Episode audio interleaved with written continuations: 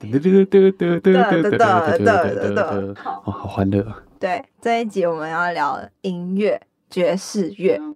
Hello， 大家好，我是马里欧，我是啾啾。阅读提案，每周提案一本书，本周是我提的《非摇摆不可》，作者是林伟胜。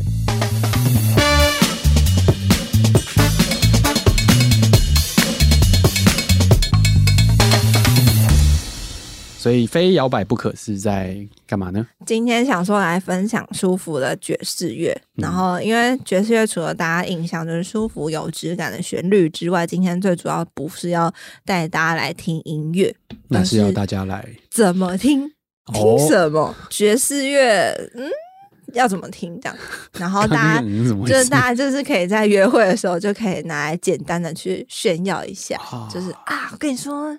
跟你说，这就是要听什么几拍，然后你要看懂他们在干嘛，这样这么太给白一点，就是大家在约会的时候可以帮自己加分加分。微微的小小知识会吗？如果跟你约会的时候有这些知识的话，就是它会对你来讲是个加分。不要滔滔不绝、啊、但是但是你在听的时候，就是可能他们开始吹奏的时候、嗯、大概讲个几句就说哦，他接下来是他 solo 的时间，哎、欸，你懂爵士乐吗、嗯、我跟你大概说一下，然后就是很简单轻薄短小的、哦、带到一下一点重点观点、就是、那个是小号，那个是萨克斯风，废话我看得懂啦。是说啊，现在是他的独奏时间、啊、然后你知道爵士乐的格式是什么吗、嗯、就是这一集大家都提到一下 okay, 让大家懂这一点点皮毛，一点点皮毛就可以了。对、嗯、然后不晓得大家喜不喜欢爵士乐。对，但我问，因为我印象中、嗯、你的印象很多、欸、对，你的印象是你以前说你是管乐社。我, 我是管乐吹什么乐器？对，我室内吹呃竖笛，室外吹长号。哦，所以是黑管跟长号。那长号的话，爵士乐应该也是可以，都可以啊，竖笛跟长号都有啊。竖笛也有吗？有啊有啊有啊有啊。嗯，哦、有一个很有名的导演，就是伍迪·艾伦，他就是吹竖笛的。哦、嗯，他在纽约有一个 club 里面，他没有在拍片的时候，他会去里面吹。嗯, 嗯, 嗯，对，就他在的时候就很贵，但据说他没有吹得很好。哦，就是吹他的名气。但因为他是伍迪·艾伦，所以。嗯，那平常你会看跟音乐有关的书吗？书哦，呃，会啊。其实我家跟爵士有关的书其实还蛮多的。真假的？耶、yeah ！我今天在班门弄斧，没关系，我就喜欢。但是我发现，就是跟音乐有关的书啊，就我家也很多，因为我爸也是音乐人嘛。嗯、然后音乐有些书真的是很难看进去，因为会呃有很多乐理知识，你一定要懂。他就是他会讲的时候，他就会带那些东西进来、哦，然后就会觉得，嗯，我如果真的是个麻瓜，我真的是看的会有点辛苦，因为很多学术的东西在里面。不会吧？教你怎么听的，应该不会放那么多乐理在里面呢、啊？还是会？真的吗？对，哦、然后还会跟你说就是拍子什么什么东西，哦、所以我就觉得音乐的书通常都是要有那个乐理基础再去看的时候，才会觉得好像嗯，我看得懂。但我觉得是不是太压压力太大了一点？这一本的话，它就是算就是很复古，嗯、因为它二零零九年。我跟你说，它多复古！你现在翻到它封底，还有一张 C D。好、哦，够、欸、不是我跟你讲，上一次你还记不记得我们说最高休息法的时候？不是最高休息，是那个、嗯、那个那个语言癌的那一本。不是啦，语言癌是 D V D。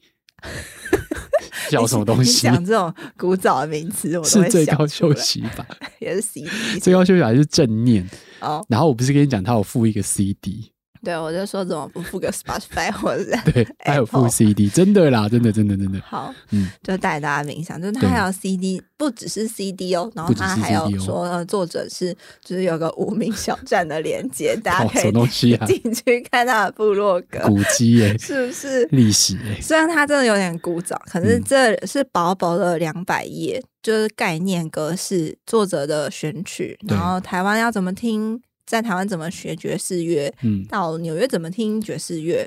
okay. 然后纽约的爵士乐消费大概是怎么样的那种呃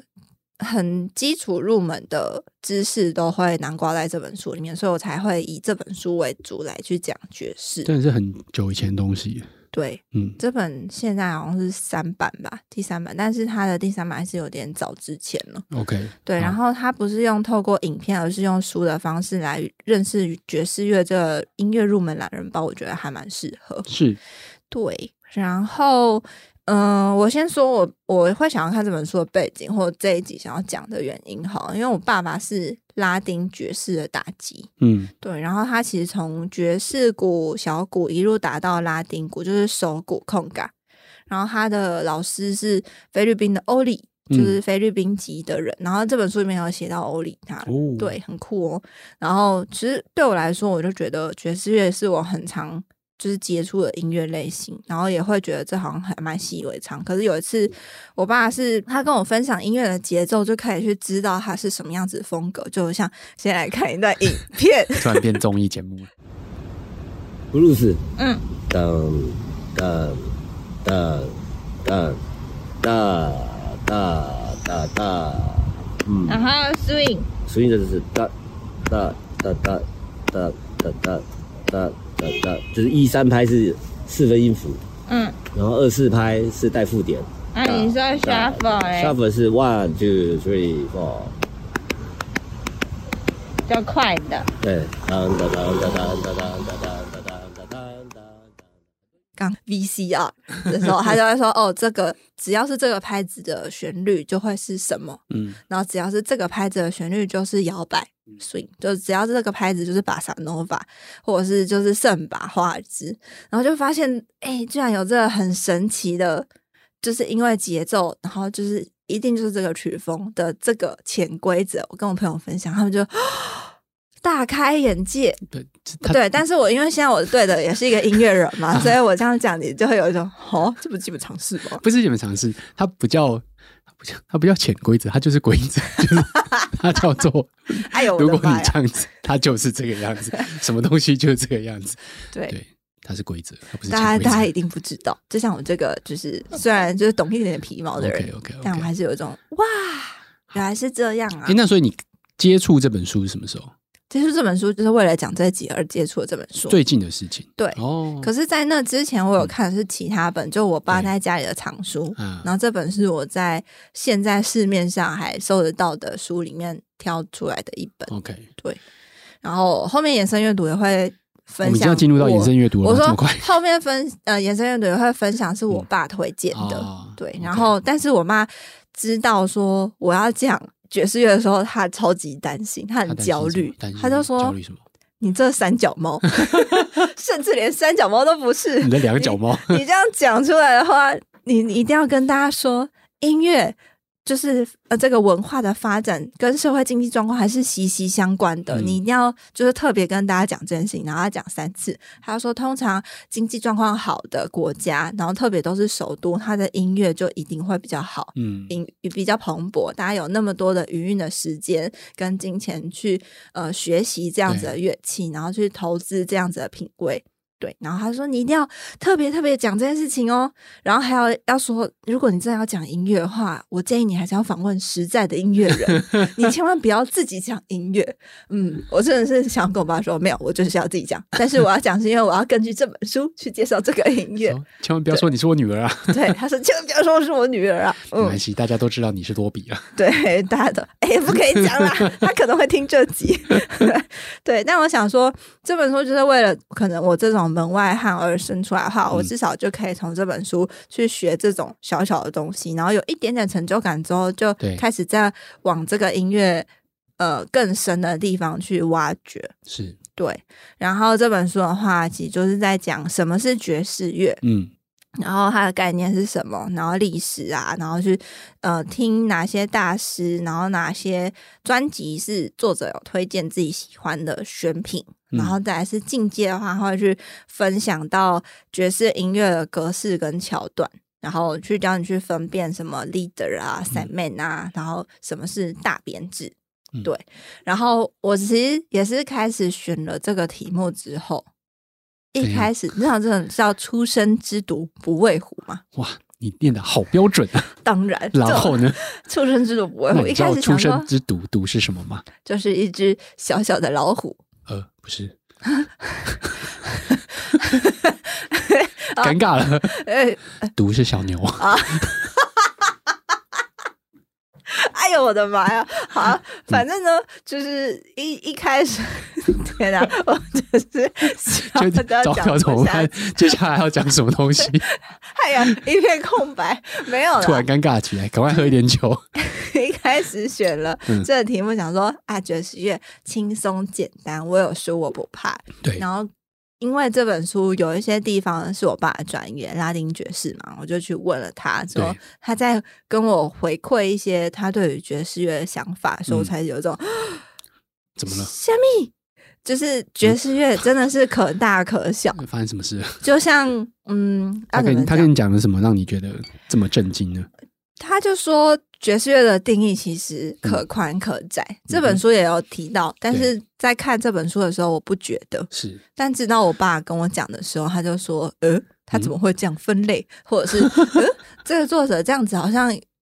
也是可以啦的时候，我就想说哇，他说的也是可以的时候，难怪他会担心说我如果要讲的话他觉得还是要有音乐人来帮我背书会比较好。不用背书，为什么背书？因为采访那个人就是那个人讲的不会是他女儿讲，他女儿就不会被骂爸爸护女心切。好好好，对，爵士乐的元素就是可以从乐器跟节拍去分嘛，这、嗯就是呃如果以科学的方式去讲的话，但是它最大的特色就是我们比较感性的去讲话，就是即兴，没错。然后我爸说，然后还有其他的书里面就是去讲说要摇摆 swing 的段落、嗯、跟可辨别的声音，就是三个三个特色要融合进去。但这两段其实我有综合其他延伸阅读，而不是只有单指这本书而已、嗯、那它的分法是在节拍，我们先讲前面比较理性的节拍上面，它有提到是重拍在后、嗯、就是前面的、呃、拍子都会比较轻，但重拍在后面、嗯、然后还有很多短促音，就切分音、嗯、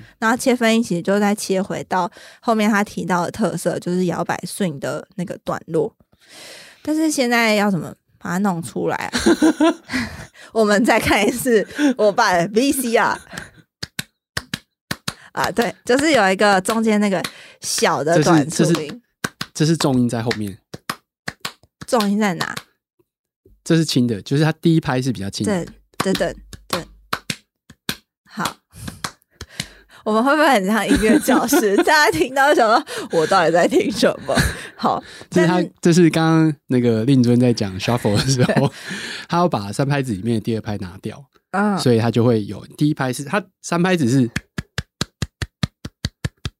二三一二三一二三一二三，这是三拍子、嗯、然后你把三拍子里面第二拍拿掉就变成一二三一二三，然后二拿掉。好，反正呢我刚开着马里奥发呆开始放空了。好，为什么要开这个战线呢？很谢谢你帮我们示范，不愧是资深的音乐人哦。好，但是总言之就是它有这个段落、嗯、就是会有 一, 一段是摇摆的，对。然后但摇摆其实对我来说有点主观嘛，然后再来即兴演奏，就是每一个音乐风格可能都可以有即兴演奏的桥段，比方说蓝调、乡村摇滚、民谣、流行、嗯、你就是中间一个把它拍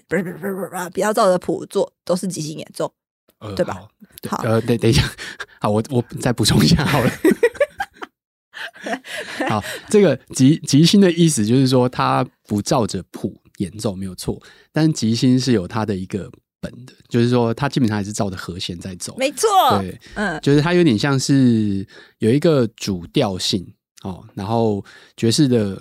爵士主要可能两个部分，一个就是主题，然后一个就是即兴。那主题就是你每一首，就如果你以这个曲子为名的话，大家演奏的时候听到的都是前面的，就是一开头。对，比如说像呃，这个最最史上最有名、卖最最多的的一张专辑，就是 Miles Davis Kind of Blue。那这个 Kind of Blue 的时候，它里面就会有，你一听到你就知道它开场是这个样子。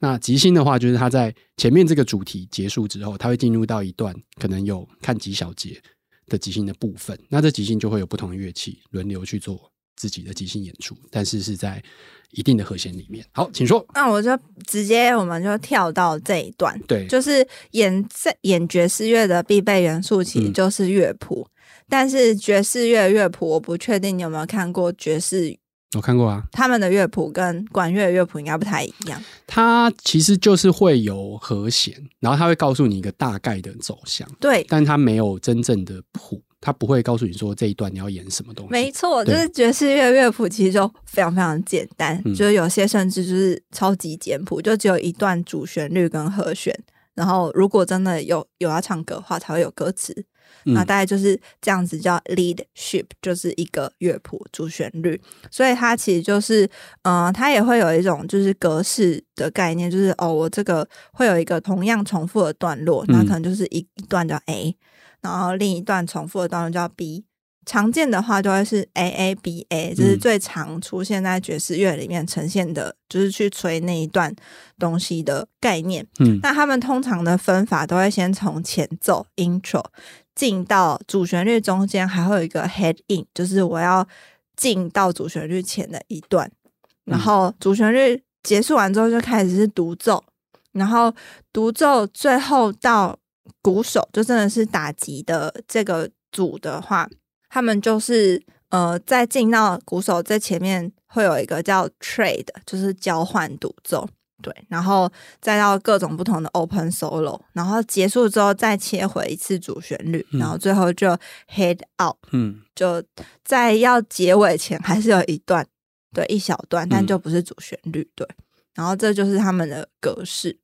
嗯嗯，这是一个算比较常见的爵士的格式，嗯、没错。然后它其实在爵士乐的第三个特色叫可辨别声音，就是把乐器融合在自己表演的风格里，比方说像是呃耳语般的吹奏型喇叭，就是有些可能乐手他在即兴或他在 solo 的时候，他的风格跟他去诠释他现在想要表达的那情绪的时候，他就是用那种表现方式，然后你会发现这种表现方式很难被复制，嗯，这就是它的第三个在另一本书里面定义的特色。然后，呃，我爸的话，他的长项是在拉丁爵士嘛。那这本书的作者，他的范围是在三十到七零年代的爵士乐。嗯，对。然后先提到几个背景哈，他是说爵士乐跟素食牛仔裤一样，都是美国土产。你知道素食就是麦当劳啊？嗯那个、我知道，对，谢谢。就是是来自美国的。然后我爸就说，其实爵士乐的起源呢，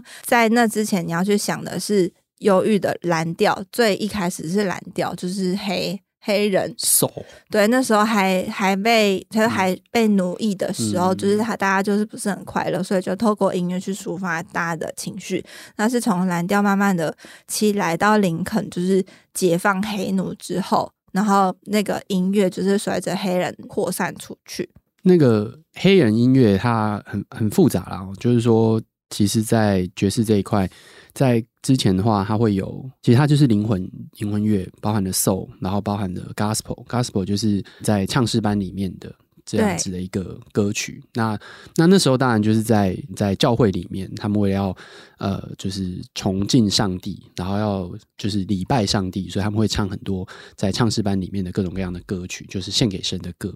那那种歌它就会带有很强烈的一些节拍。然后会有很多旋律跟一些合唱的声音在里面，那这个东西后面慢慢的就会有其他的音乐的产生。对，他有提到几个演变，就是黑人音乐的走向，嗯、就是从街头走唱表演，然后到黑人灵歌，然后到蓝调，然后再蓝调往下是碎步音乐。碎步音乐就是说你因为上锁了，所以你是他那时候我爸讲是这样的，就是你上手，所以你就是很规律在一个拍子里面，然后去做发挥，然后再到爵士乐。对，然后还有另一个是我爸有在分享说，哦，爵士乐的话，你要讲它的那个词是怎么来的，嗯哼，然后它但是这个词的来源其实有很多不同种解释，然后呃，我觉得好像没有必要特别讲一下，笑死。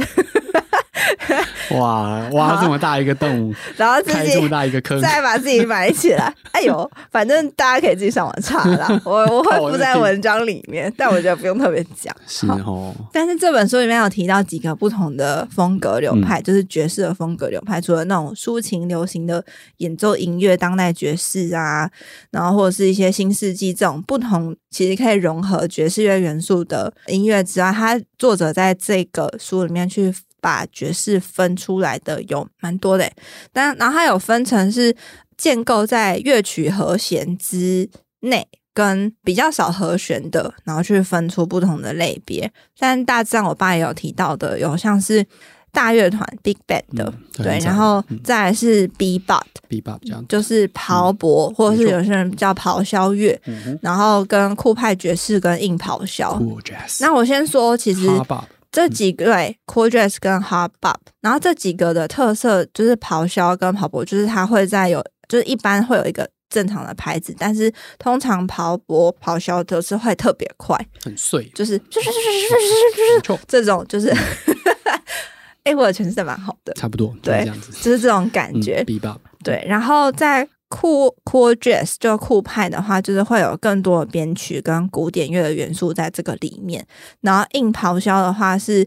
嗯、通常会是结合流行音乐的元素，会有什么福音音乐啊，然后灵魂乐，然后编制的话也会是五重奏六重奏，节奏感比较强烈，然后会比较摇晃非常厉害的一个派系、嗯、那在这之后会再冒出一些人，然后想要去讲至少比较那么少和弦但是可以再发挥更多的，像调式爵士就 modal jazz Mo Jazz、嗯、然后自由爵士、拉丁爵士跟爵士摇滚或融合乐、嗯、就会把它分在没有那么扣那么多和弦，就组合弦其实可能音没有那么多的流派这样、嗯、对。然后我想要在进到下一趴之前问你说，你以前开的酒吧有音乐舞台吗？呃，有。那那那你的那舞台是有乐团的吗？嗯，对啊，其实就是我们那个时候刻意要做这，其实其实我那时候没有想要那么早做这个东西。我那时候开始上课，然后我了解，我认识一些朋友，然后一些老师。那我那时候看到那个地方，就是我们在规划的时候，然后他们就有一点说想要做就是表演。那想要做表演的时候，我就要去找人，所以后来就变成是有一点，我还没有想要那么想要做的时候，他们就觉得啊，没关系，我们就来做，就设计了一个舞台去做这件事情，但就不大就对了。但你的那音乐风格也是爵士哦？哎、嗯欸，一开始对，应该说，我一开始想要做的是爵士，那所以多半我找的人都是爵士，但他们在帮忙介绍的时候，有些时候会找一些不是那么爵士的，他可能比较偏流行，或者是比较融合乐。呃，或者是也有做过一次古典的，对，然后也有唱歌的，就是像、嗯、民谣那种、呃，不是，就是流行。就你你知道有一个歌手叫谢伟林吗？呃、谢谢伟林在我们那边唱过很多次，有一个你一定知道啦，那个九零八八在我们那边唱过非常多次，嗯嗯、对，九零八八那时候还不是九零八八的时候，在我们那边唱过很多次这样子，驻、哦、唱。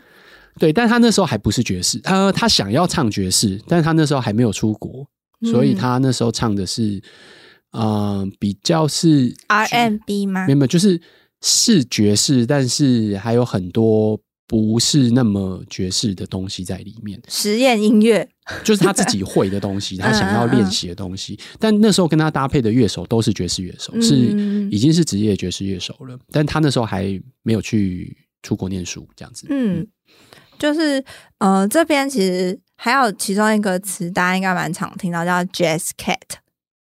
Cat 爵士猫哦 Jazz Jazz 对、嗯、然后其实他讲为什么叫爵士猫，就是呃 Cat 在英文的口语当中有人跟家伙的意思，就是你这家伙、嗯、然后你这个人这样，所以其实 Jazz Cat 就是只爱好爵士，或者是其实就是乐手，他就是一个就是爵士人、嗯、然后这这里面其实他就是在讲说，就是跟我分享的是这、嗯、这本书分享的是、哦、Jazz Cat 就可以说哦，马里奥你可能也是 Jazz Cat 的一种对，你就是其中一只爵士猫 OK。 那这次其实还要想要讲的是那个 Jam Session， 就是来 Jam、嗯、你知道 Jam 吗、哦、OK OK 我知道，就是、嗯呃，在爵士当中不是有一段是即兴吗？对。那有一些在纽约或者是在特定的地方就会开放大家，如果是你是真的玩爵士乐的人，呃，我们会有一个牌子，就是中间会有一段，然后是开放大家带着自己的乐器来，然后在这段可能八拍或几拍里面，你就去发表，嗯、你就去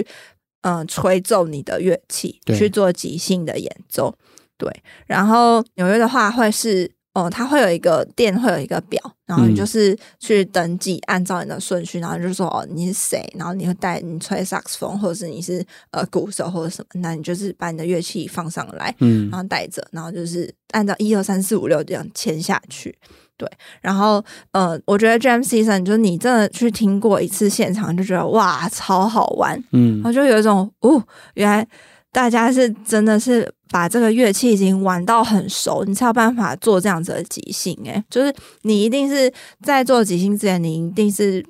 吹奏很多不同的旋律，或者是你很知道说，你现在如果真的讲一句话，你要换成是萨克斯风版去讲这一句话，你要怎么去弹奏它，你要怎么去吹它，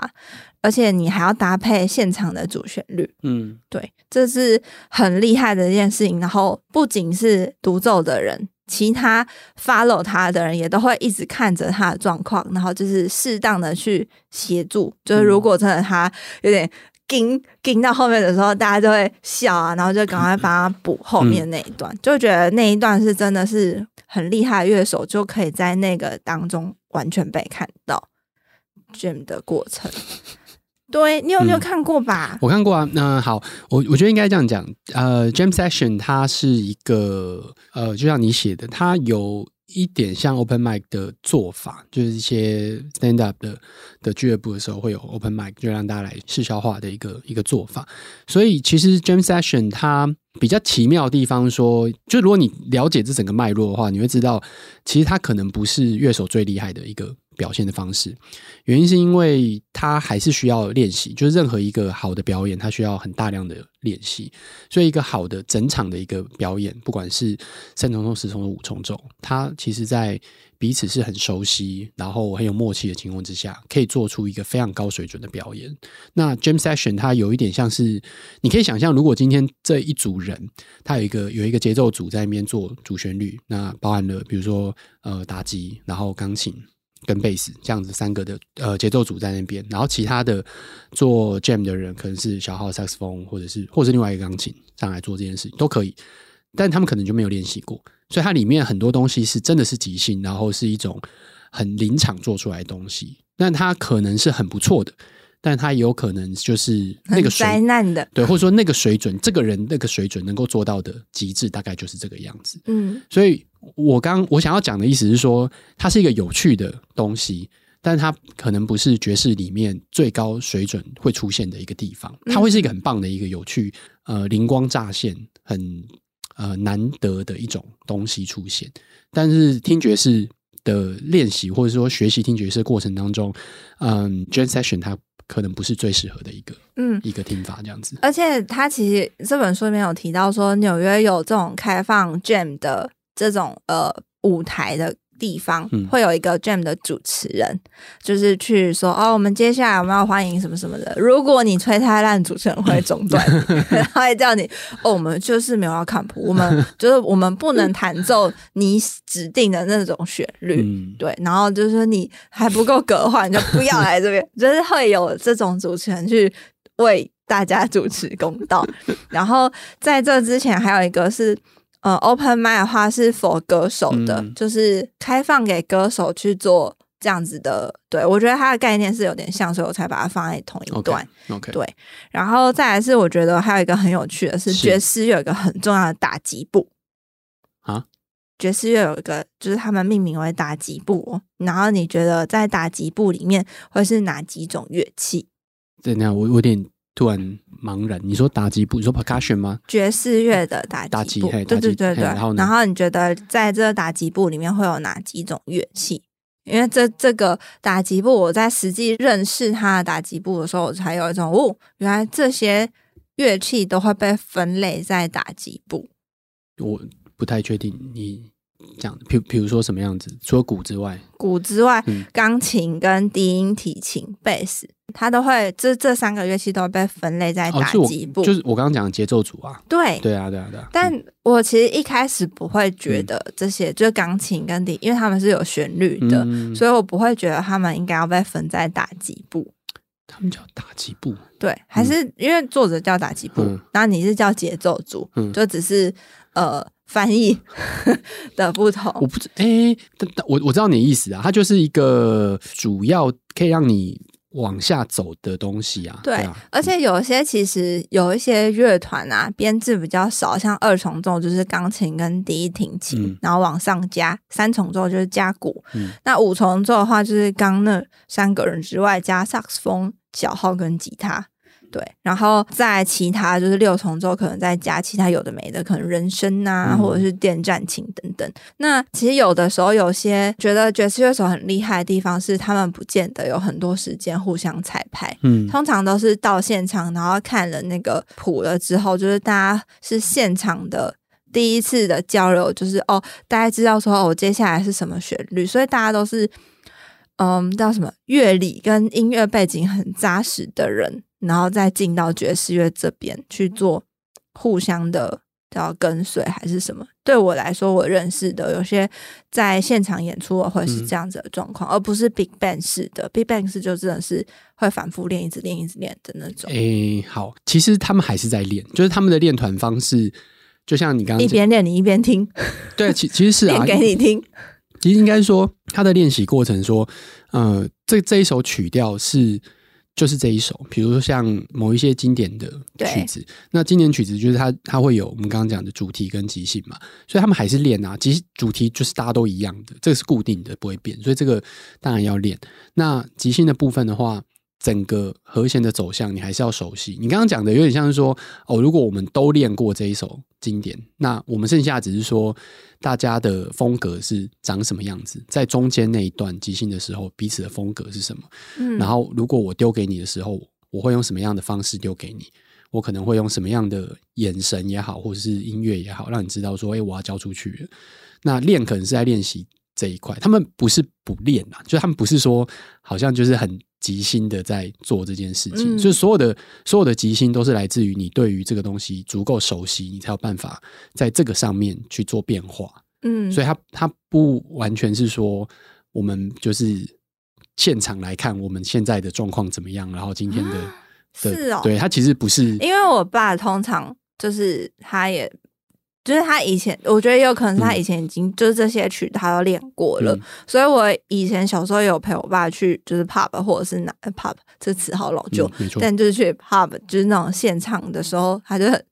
带一个小女孩去，然后坐在那边，然后我就看他们也没有什么彩排跟练习，然后有些人都是，嗯，哦今天哦是你哦，嗯，或是什么，然后在现场今天大概会有哪几首我们大概排好的，那其他就看现场怎么点或是怎么样去调整，嗯，就是他们也没有之前好像没有真的搭过。对，这有可能啊，就是就像我讲的，今天如果大家演的曲子都是做过的嘛，就这些曲我们都做过了，嗯，那那就只是说今天中间的这些沟通一下，对，就这些即兴的时候我们会做哪些事情，嗯嗯，但这些曲子基本上都已经练很熟了。对，那但是我我刚刚讲的是说一个长期在练团的的爵士乐团是不一样的，就是他们还是会改不一样的东西，在练团的过程当中，嗯，还是有东西可以做，那甚至包含了我们刚刚讲其实都是练或是做呃，经典曲或是固定的，但创作就不会是这个样子，就是这个团里面久了他们可能会有自己的